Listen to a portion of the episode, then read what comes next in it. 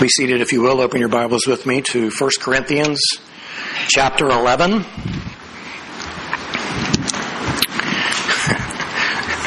so, we uh, completed a lengthy three chapter study related to Christian liberty. And as difficult as that subject matter was, and as challenging as portions of that those passages of scripture were, were in a sense jumping out of the pan and into the fire as we began in chapter 11 and looking at the topic of authority and subordination. So this is another incredibly difficult passage of scripture for two reasons. One, the subject matter is very difficult for us and also because there is an incomplete understanding of the specific cultural dynamics of the Corinthian church and that makes understanding with great precision exactly what Paul means a little bit more challenging. So this passage deals with the roles of men and women. And that is not a popular passage in light of today's pursuit of equality among the sexes. You don't have to look at the TV or the newspaper or listen to the radio very long to see that women are demanding equal pay and equal access and equal rights and equal everything. So as we look at this passage of scripture, critics will argue that this passage oppresses and controls women and stifles their contributions and their capabilities within the church. So anytime we come to a passage of scripture that will challenge us personally and will contrast with our cultural practices, I think it's important that we remind ourselves of the eternal inerrant nature of Scripture. So, is Scripture inspired by God? Is all of Scripture inspired by God? Is it just the parts that we understand or that we agree with? Or is it all His Word? Is it perfect? Is it trustworthy? Is it reliable? Does God's Word transcend time and culture? Do the writers of Scripture inject their own personal bias and opinion into Scripture? These are the challenges that we always have to ask ourselves whenever we encounter a passage of Scripture that challenges challenges us personally and contradicts the direction that our culture may be going. So as a reminder of what we believe to be true about scripture, 1 Timothy, excuse me, 2 Timothy 3, 16 and 17, all scripture, not most, not parts, all scripture is inspired by God and profitable for what purposes? For teaching, for reproof, for correction, for training in righteousness, to what end?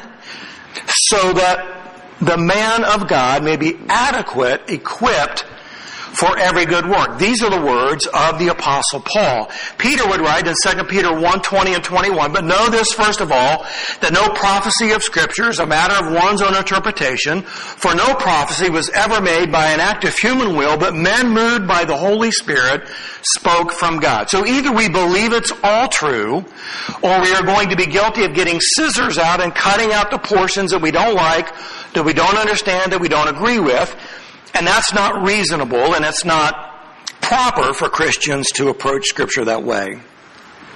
So because Scripture transcends time and culture, we must remember that Scripture will correct unbiblical culture, especially on issues of immorality and idolatry and practices in worship. So we have to ask ourselves, does this passage address a specific principle or is it speaking just to an isolated cultural experience within the church at Corinth? Well, the answer to that question is yes, it does both of these things. It states a principle while it is addressing a cultural practice within the church of Corinth. This is complicated because we don't have a complete understanding of the specific cultural details that Paul is addressing at the church in Corinth. So the principle stated is abundantly clear and how it is being applied to the specifics of the culture is not quite as clear, which makes it difficult to understand with great precision exactly what Paul is using as an example or an illustration of the principle that is not being followed. So to further challenge your understanding of the passage, there's a mixture of literal and metaphorical language, and it's sometimes difficult to know the difference between the two. And so structurally, this passage that begins in verse 2 and goes all the way to 16, it begins and ends with an appeal to what is customary and acceptable, the principle of headship is established in 11.3 and it's balanced by the principle of interdependence between man and woman in verses 11 and 12. And then in the larger middle portion of verses 4 through 10, it describes behavior in worship that is shameful to one's respective head and sets forth the obligations of both men and women in order to avoid such behavior. This is the part that is especially challenging because it's speaking to a cultural practice that you really can't say with precision that's what he's talking about, that's what that means. There's an allusion to things that we may or may not understand properly, but we get bogged down in the cultural application, and in doing so, we totally disregard the clear principle that is stated. So we're going to read the entirety of the passage, which is going to begin in verse 2 and go all the way to 16, but we're only going to get to verse 3 today. But as we go through the entire passage, you'll understand the complexity and the challenge that exists in breaking this down. So beginning in verse 2. Now I praise you because you remember me in everything and hold firmly to the traditions, just as I delivered them to you. But I want you to understand that Christ is the head of every man, and the man is the head of a woman, and God is the head of Christ. Every man who has something on his head while praying or prophesying disgraces his head. But every woman who has her head uncovered while praying or prophesying disgraces her head, for she is one and the same as a woman whose head is shaved. For if a woman does not cover her head, let her also have her hair cut off. But if it is disgraceful for a woman to have her hair cut off or her head shaved, let her cover her head. For a man ought not to have his head covered, since he is the image and glory of God, but the woman who is the glo- but the woman is the glory of man. For man does not originate from woman, but woman from man. For indeed man was not created for the woman's sake, but woman for the man's sake. Therefore the woman ought to have a symbol of authority on her head because of the angels. However, in the Lord, neither is woman independent of man, nor is man independent of woman. For as a woman originates from the man, so also the man has his birth through the woman, and all things originate from God. Judge for yourselves, is it proper for a woman to pray to God with her head uncovered?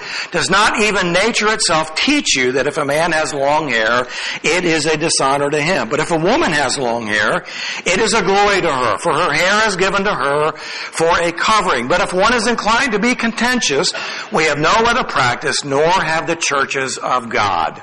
You got it?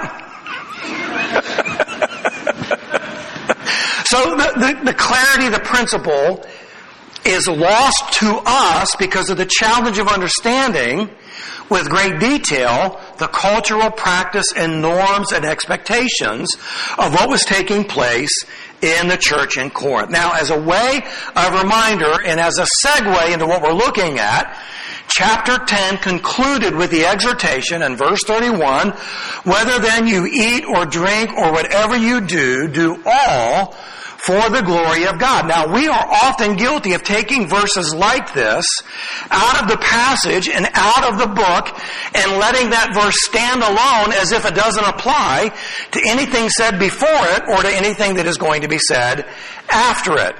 So this lengthy section that we looked at, three chapters that dealt with Christian liberty, this exhortation to do all for the glory of God is a capstone to what Paul talked about in that section, as well as dealing with issues of idolatry and immorality, and all the way back at the beginning, dealing with divisions within the church.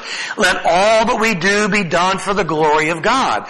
Well, as that serves as a capstone to what was said previously, it serves as a foundation for what is still to come. Let all that we do in our worship services, in our gatherings, be done for the glory of God.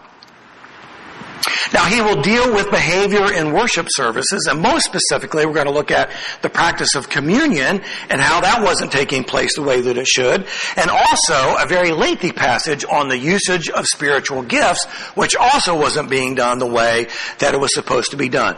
So this section begins the address of appropriate behavior in worship, and this is going to think uh, I'm going to have six pieces to the outline, and so very quickly, number one in our outline is praise for holding to traditions. Verse 2, Now I praise you because you remember me in everything and hold firmly to the traditions just as I delivered them to you.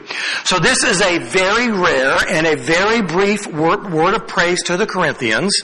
His instruction to this point has been very forceful and his disappointment disappointment with them has been very, very clear. But here he mentions a word of praise. So this praise will precede instruction to correct improper, improper practices within the church. Now it isn't clear exactly what traditions Paul is referring to, but it's believed that Paul is addressing the tradition of the Lord's Supper, which we're going to look at a little bit later in chapter 11 verses 23 to 26, and also the reception of the gospel message, which we'll look at in chapter 15 verses 1 through 11. So in the context here, because Paul has mentioned traditions, it refers to the roles of men and women within the church. So tradition means that which is passed along by teaching. Traditions can have both a negative and a positive meaning. When tradition becomes traditionalism, it probably is going to become negative. But tradition is fairly neutral being used both negatively and positively. For example, Jesus used the term negatively when addressing the legalism of the Pharisees. He would say in Mark 7 8, neglecting the commandment of God, you hold to the tradition of men. So you see the contrast there. You've set aside the commandments of God and you've put in place of it the teachings of men. That can never ever happen and that should never be taking place within the church. But here Paul uses it positively that they are adhering in some form or fashion to what he has taught them, although their practice requires correction. Now, number two in our outline, we're going to spend the rest of our time here today in this, and that is the principle of headship. Verse 3, but I want you to understand that Christ is the head of every, every man, and the man is the head of a woman, and God is the head of Christ. So Paul begins this principle by saying, I want you to understand, and this is a way of alerting his hearers that what is about to follow is incredibly important, and this is the piece that you are missing in your practice. This is a divine principle, it is a timeless principle, and therefore it is an unchanging principle. Now let me ask you a question. If it is a divine principle, can culture erase it? Well, no. Culture can't erase a divine principle. Why? Because it has its origin in the person, in the heart, in the mind, in the purpose of God. So how do we know that this is a divine principle that Paul is giving to the church in Corinth here?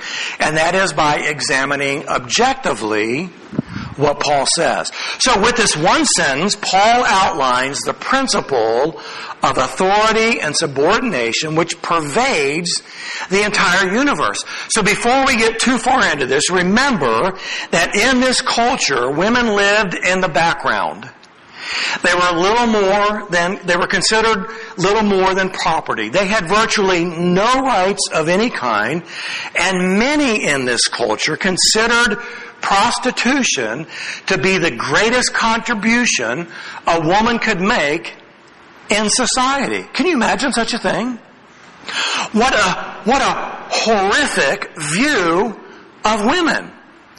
But the gospel gives dignity and honor to women as do the writings of the New Testament. For example, in Galatians 3:28 written by the apostle Paul, there is neither excuse me, there is neither Jew nor Greek, there is neither slave nor free man, there is neither male nor female, for you are all one in Christ Jesus. There is not a hierarchy of superiority and inferiority, of importance and a lack of importance, of first class and second class. It doesn't exist. There is equal footing at the cross. And this is something that was not practiced in religion in this culture and probably not in any culture leading up to the revelation of the New Testament. Paul would also go on to say in Ephesians 5:25, "Husbands, love your wives just as Christ also loved the church and gave himself up for her." Now I can absolutely promise you this, that when the churches of Macedonia and others would, would hear these words and listen to them being taught, they would be going, what? I gotta love my wife like what? So when did this happen? I, did I miss the memo? This isn't the way our culture works. This isn't the practice. But there is dignity and honor given to women from the gospel and in the New Testament writings. Now, in my opinion, two of the most shocking events that are recorded in the Gospels record Jesus' interaction with two specific women. In the first, Jesus encountered the woman at the well, the woman of Samaria, who had been married five times and at the time she met Jesus was living with a woman who was living with a husband, with a man who was not her husband. And this, in, and in this encounter, Jesus, a Jew who would never ever speak to a Samaritan, engages her and speaks to her these words of life. And the result of that is recorded in John 4:39. From that city, many of the Samaritans believed in him because of the word of the woman who testified testified, He told me all the things that I have done. You see, when Jesus encountered the woman at the well, who by most society standard would be pretty far down on the list of nobility. Think about this. A woman in our culture who had five husbands and was now living with a man. What would we think of such a woman? We'd be challenged, wouldn't we? It would be real difficult to think of this person as having great value and great dignity and great honor, and yet that's exactly the way Jesus dealt with her. He didn't sit there and wag a religious finger at her. He didn't make her feel bad about her circumstances. He simply said, the one that you worship is me. I am here. And it absolutely changed her life and it changed the city that she came from. Now, in the second encounter, the Pharisees had allegedly caught a woman in the act of adultery and they drug her before Jesus and they challenged him, what would you do? Knowing that the Mosaic law required for her to be stoned. And Jesus responded, he who is without sin, let him be the first to throw a stone at her. Now, what was Jesus doing? Was he saying adultery is okay? Was he saying, well, you know, it's not that really big deal. You don't know all the circumstances around this. I'm going to give her a free pass on this. That's not what he was doing at all. He knew exactly what the Pharisees were doing. He knew exactly the predicament that this one found herself in. And he did not sit there and embarrass her in front of all of her, all of her accusers. He challenged those who were accusing her. Those of you that, that are without sin, let you be the first ones to throw. And when they all disappeared, what did Jesus do? He said, go and sin no more. So the Bible, the gospel, the New Testament shows great honor and dignity and value to women. So the principle of headship is not about the inferiority of woman, nor is it an, an attempt to suppress the rights or abilities of women. It is simply a biblical expression of roles and responsibilities, of authority and subordination. And by the way, nobody likes authority and subordination. Nobody. I've never met anybody who said, Oh, you're my boss. I love that you're my boss. I love the fact that you're going to tell me what I can do and what I can't do and when I have to be there and when I have to go home. I love that you're going to be able to rule it over me that way. I've never met anybody like that in my life ever. Nobody likes authority and subordination. Now, the word head means the ruling part of the body. So in a very literal sense, the head is what rules over our physical bodies. Now there's a, a lot of analogies that I can, that I can supply here, but they will communicate things that I don't intend to communicate. But let me ask you this. what happens when you remove the head from any living, living being? I mean, it's just, it's just not the same, right? It, it's just not going to make it. And so the head, in a literal sense, is what rules over our physical bodies. So this is both a literal and a metaphorical explanation of the principle of authority and subordination. Now, Paul is going to give three examples of how this is true in the metaphorical sense related to roles and hierarchy. Number one, he gives the example Christ is the head of every man. Now, nobody will argue that point, will we? Nobody will say, now wait a minute, Christ isn't my head.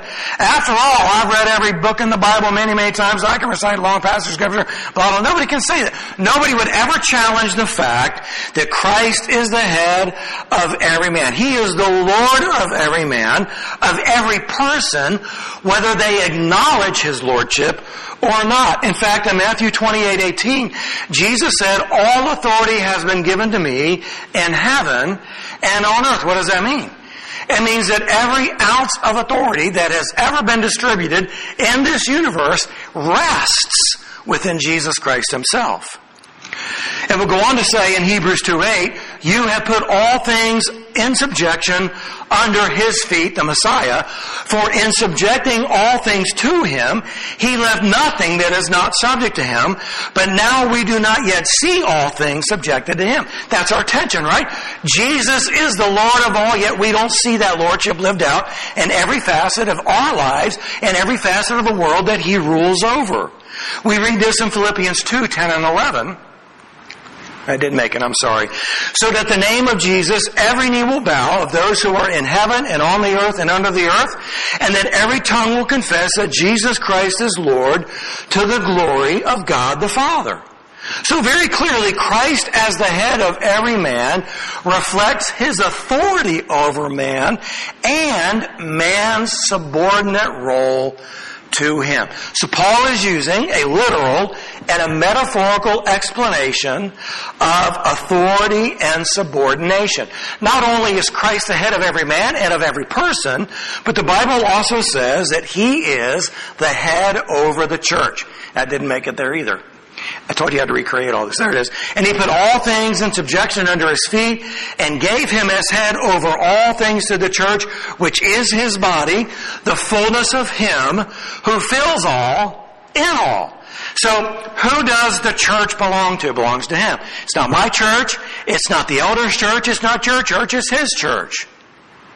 He is the authority. We are subordinate to His authority. We are His body. We are not His head. Christ is the head of every man. The first part of the divine principle is incredibly clear. Christ is the head over every man in the church, and nothing, nothing ever will change that. It is a divine principle that is etched in stone, and we don't have the ability to erase that or to put an asterisk and make some kind of an exception to that. It's just the way that it is. Now, number two in this metaphorical explanation of the principle is man is the head of a woman. Now, I can promise you that there are women in the church who hear this and immediately the hair on the back of their neck stands up and they grab the pew and they go, wait a minute, I don't like this. I've heard this before. But we need to understand what Scripture is saying. So this role of authority and subordination is now applied to the relationship between men and women. Now obviously, this is in contrast to our modern culture, especially with what we see as, in many circles, an over pursuit of feminism. Now, I don't want to create the perception that I think that women are inferior. But you know, in the last 30, 40, 50 years, probably since the 60s, there's been this constant push of women's rights and women's agenda and all of these different things. And so we have tried in our culture to make a gender neutral experience between men and women. Now, do you think I'm exaggerating? Have you heard the word binary? Do you know what that means? It means that you may have been born a biological male or you may have been born a biological female, but you don't identify with your biological birth. You're binary. What does that mean? It means you're not a man, you're not a woman. Then, then what are you? Well, I have the capacity to, but da da da da da. Yeah, but, but what are you? I actually had this conversation in the, uh, in the virtual platform is that there are two sexes, male and female. That's how God made us. There's no more. Well, there's two sexes, but there's many genders. Well, wait a minute. So you're redefining what gender means. Gender doesn't mean male, female sex. Gender means whatever you want it to mean. So now in our schools, we have this intentional instruction that wants to create gender confusion so that if you're born a biological male and you're confused about what that means and how that feels and what you do, you'll begin to think that, well, maybe I'm not really male, even though I'm biologically male. And the same thing goes for female. Did you know that in the state of California, I think they offer you seven to nine different gender identities? Male, female, binary, X, Y, I. You've heard of LBGTQ? Well, they can't stop there, so it's LBGTQ plus. For what else we can figure out along the way. You see, there's an intentional movement to, to make no roles, no distinctive differences between male and female. And you know what happens? This takes place within the secular culture for decades and decades and decades, and pretty soon it comes into the church and the church begins to say, well, what about that? I don't know about that. What does scripture say about that? Well, that can't be what that means. And pretty soon you have within the church that professes to be evangelical, that God is sovereign, God is in control, the word is infallible, that you're not male nor female, you're whatever you identify yourself to be. And we can, we completely strip away the intentional creation of God and making male and female with specific roles and responsibilities that do not communicate superiority and inferiority, but just distinction. Now the role that Paul mentions here that the man is the head of every woman, is explained in a little bit more detail in verses 8 and 9. So look down there with me and what this says. Verses 8 and 9, for man does not originate from woman, but woman from man. For indeed man was not created for the woman's sake, but woman for the man's sake. Now what is this an allusion to? This is an allusion to Genesis chapter 3, where God had fashioned the man out of the dust, and Adam sat there and named all of the species, and he got to the end of the line and he goes, huh, something's missing. Where is my companion? I don't have a companion. And so God put Adam to sleep and took a rib from his side, and from that fashioned a woman, and it is the creation order that God designed from all the way back to the beginning. And so this is another one of the reasons why we can say that this is not a cultural teaching specific to the church at Corinth, but it speaks of a divine principle as it relates to the creation order. This is the way God planned it. It's the way He created us. It is the way He has made us and this intentional design for understanding our roles. Now, let's look at this in more helpful terms so that it doesn't communicate understandings or conclusions that I'm not saying. So authority and subordination have absolutely nothing to do with personal worth, ability, intellect, or spirituality. Both as human beings and as Christians, women in general are completely equal to men spiritually the footing is level at the cross. I mean, there, there's no distinction. So some women obviously are even superior to some men in their abilities, in their intellect, in their maturity, and in their spirituality. One of the great challenges that I have is that God has called men to be spiritual leaders, yet He's wired women to be more spiritually inclined. Well, that seems backwards, right? No, because that's a challenge to the man to be who God created him to be. So God established a principle of male authority and female subordination for the purpose of order and complementation, not on the basis of any innate superiority of males. I think there's a reason why men have been compared to apes by women. You know, we don't always exhibit the most noble traits in our personal hygiene and the kind of the way we do things and in our mannerisms and in our wives will look at us and shake our heads and go, how did they ever, ever marry a man like you? We're not sure, but thank you for doing that, right? So it has nothing to do, do with the innate superiority of men in general. So as an example, an employee may be more intelligent and more skilled than his boss. Can you identify with that? But a company cannot run without submission to proper authority. Even if some of those in authority are not as capable as they ought to be. You got a boss like that? Somewhere back in your history? How did you ever become boss? Who do you know? Are you related to the, to the family that owns this company? That'd be some of the conclusions that we might draw.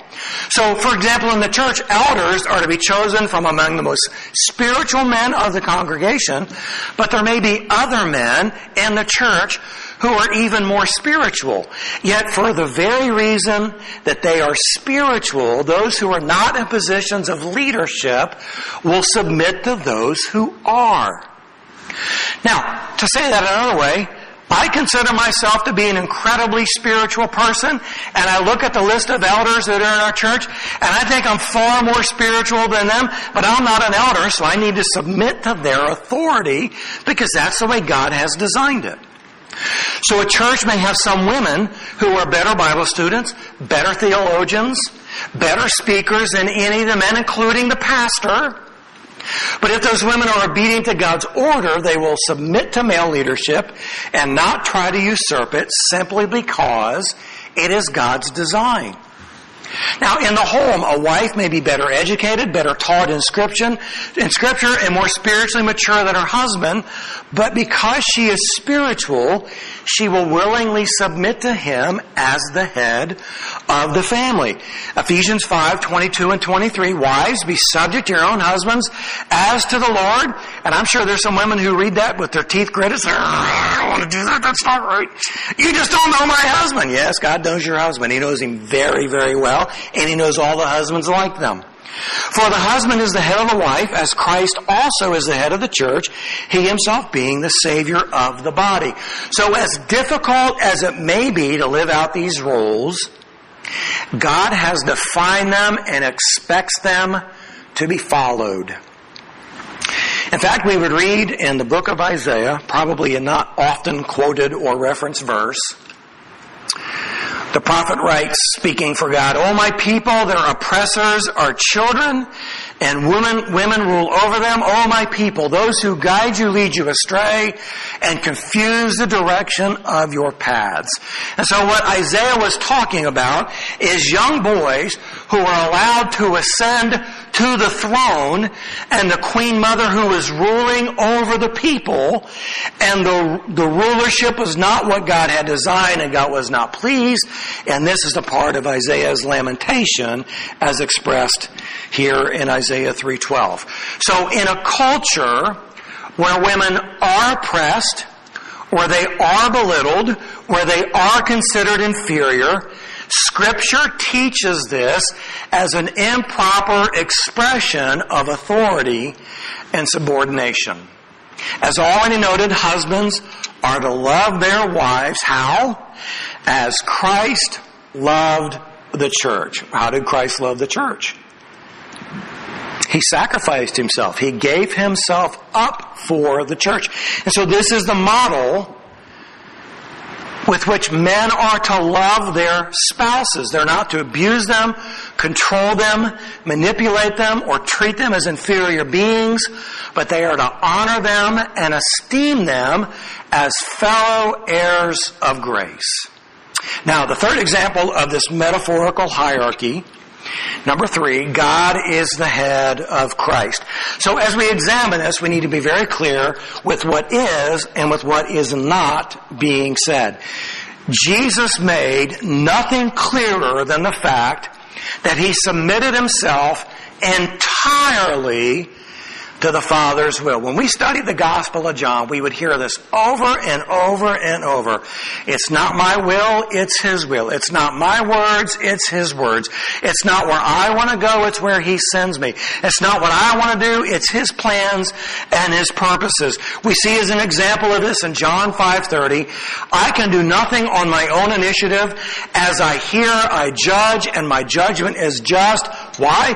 Because I do not seek my own will, but the will of Him who sent me. Christ has never been, before, during, or after His, His incarnation, in any way inferior to the essence of the Father. That's why we call Jesus the God man. He was equal with God in his character, yet God sent him to the universe to be a man. God, God, Jesus never set aside his divinity in order to become a man, but when Jesus came to the earth, he subordinated himself to the authority of the Father in order to carry out the plan of redemption. In his incarnation, he willingly subordinated himself to the Father to fulfill his role as Savior and Redeemer. He lovingly subjected himself completely to his Father's will as an act of humble obedience in fulfilling this divine purpose. Now, Jesus was not a created being with God as his head. Jesus is an eternal part of the Godhead who temporarily set aside his position to do the will of the Father. Does this make Christ inferior to God? No. Does this make God superior to Christ? No. It just means that Jesus came to the earth in a temporary subordinate role to the Father to carry out the plan of redemption. It communicates eternal divine principle that has nothing to do with value or ability, but simply roles that reflect authority and subordination. Now think about it like this. If Christ had not submitted to the will of God, then redemption for mankind would have been impossible. We would be forever hopelessly lost without any remedy for our sin problem had Jesus not willingly made himself subordinate to the authority of the Father. So whether on a divine or human scale, authority and subordination are indispensable elements in God's order and plan. Here, Paul inseparably ties the three aspects of this principle together. As Christ is submissive to the Father, and Christians are to be submissive to Christ, women are to be submissive to men. You cannot reject one part without rejecting the others. Paul put the submission of women to men between man being subject to God and Christ being subject to, the Father. You cannot, for example, reject the principle of women's submission to man without also rejecting Christ's submission to the Father and a believer's submission to Christ. You can't pick and choose or cut and paste what you like and what you don't agree with. It's clear that man's being head of a woman means the same thing as Christ being head of a man. That is, sovereign leadership requiring submission that recognizes the benefit of such leadership of love. The authority and submission in each of these cases is based on love, not tyranny. Now, I would imagine that just as often as a woman would read the verses that relate to her submission to her husband and not enjoy that, men would read the verses about loving their husbands as Christ loved the church and saying, I don't like that too much either, but you are to, to submit to me and, and you're going to do that, you know, one way or the other. It's not tyranny, it's love. You lead in love, you submit in love. The Father sent Christ out of love, not under compulsion, to redeem the world, and the Son submitted to the Father out of love, not out of compulsion. Christ loves the church so much that he died for it, and he rules the church in love, not tyranny. In response, the church submits to him in love. Likewise, men in general and husbands in particular should exercise their authority in love, not in tyranny. They do not have authority because of greater worth or greater ability, but simply because of God's design and loving will. Women respond in loving submission as they were designed to do. This is not a matter of relative dignity or worth, but of task and responsibility. Aren't you glad you came to church today? You know, we're not going to like everything that we hear in Scripture. But just because we don't like it doesn't make it less true. It doesn't make it less binding. You know, one of the familiar sayings, I guess, is that, you know, what do you call something that has two heads? Uh, you call it a monster, right? Well, I don't want to communicate that that's what happens if, if a woman takes the leadership responsibility, but it's not the role, it's not the task that God has set in place as communicated through this divine principle. In the examples that are given, especially when you tie it to the creation order, that doesn't make it culturally subjective, it makes it a divine principle. So we have to challenge ourselves in the way we deal with, the way we accept these things that we don't like, that we may not agree with, that rub us the wrong way, that are contrary to everything that we've ever been taught. But that's why all scripture is inspired by God for teaching, correction, reproof, and training in righteousness so that every man would be equipped to do the work that God has called them to do. Let's pray.